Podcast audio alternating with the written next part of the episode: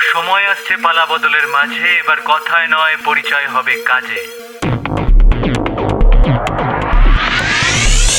বিশ্বাস করো না তো, তোমার হাতে সময় আছে, না তো আমার হাতে সময় আছে।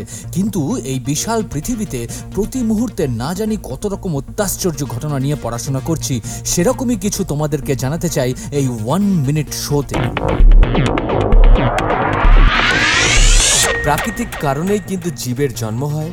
আবার প্রকৃতির লীলা খেলায় সেই জীব হয়ে ওঠে ধীরে ধীরে ম্যাচিওর্ড আর সেই ম্যাচিওর্ড জীব একদিন বার্ধক্যে পর্যবসিত হয়ে এই পৃথিবী থেকে চলে যায়। এটাই জীবন, এটাই লাইফ সাইকেল এই লাইফ সাইকেল কিন্তু সবার জন্যই অনিবার্য। কিন্তু প্রকৃতির লীলা খেলায় প্রকৃতি নিজেই তৈরি করে ব্যতিক্রম। যেমন টিউরিটপসিস ডহর্নি এটা একটা জেলিফিশের প্রজাতি। এদের ক্ষেত্রে কিন্তু প্রকৃতির নিয়ম অনেকটাই আলাদা। প্রাকৃতিক কারণে জন্ম হলেও এদের ম্যাচুরিটি এমনই যে কখনো তোমার মনে হতে পারে এরা ধীরে ধীরে বার্ধক্যের পথে এগোচ্ছে বা আবার মনে হতে পারে সেই বার্ধক্য থেকে তারা শৈশবে আবার ফিরে গেল। তাই এদের লাইফ সাইকেল ভীষণ আনপ্রেডিক্টেবল আর মজার তথ্যটা হলো, বার্ধক্যজনিত কারণে এদের কখনোই মৃত্যু হয় না।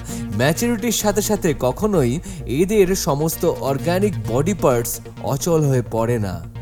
এদের যদি মৃত্যু হয়, সেই মৃত্যু কোনো ডিজিজ থেকে বা কোনো আঘাত থেকে। কিন্তু স্বাভাবিক বার্ধক্যজনিত মৃত্যু না থাকবার জন্যে এদেরকে বলা হয় বায়োলজিক্যালি ইমমর্টাল তোমার সাবস্ক্রাইব আর শেয়ার করাটা কিন্তু ভীষণভাবে এক্সপেক্টেড একদম ভুলে যেও না।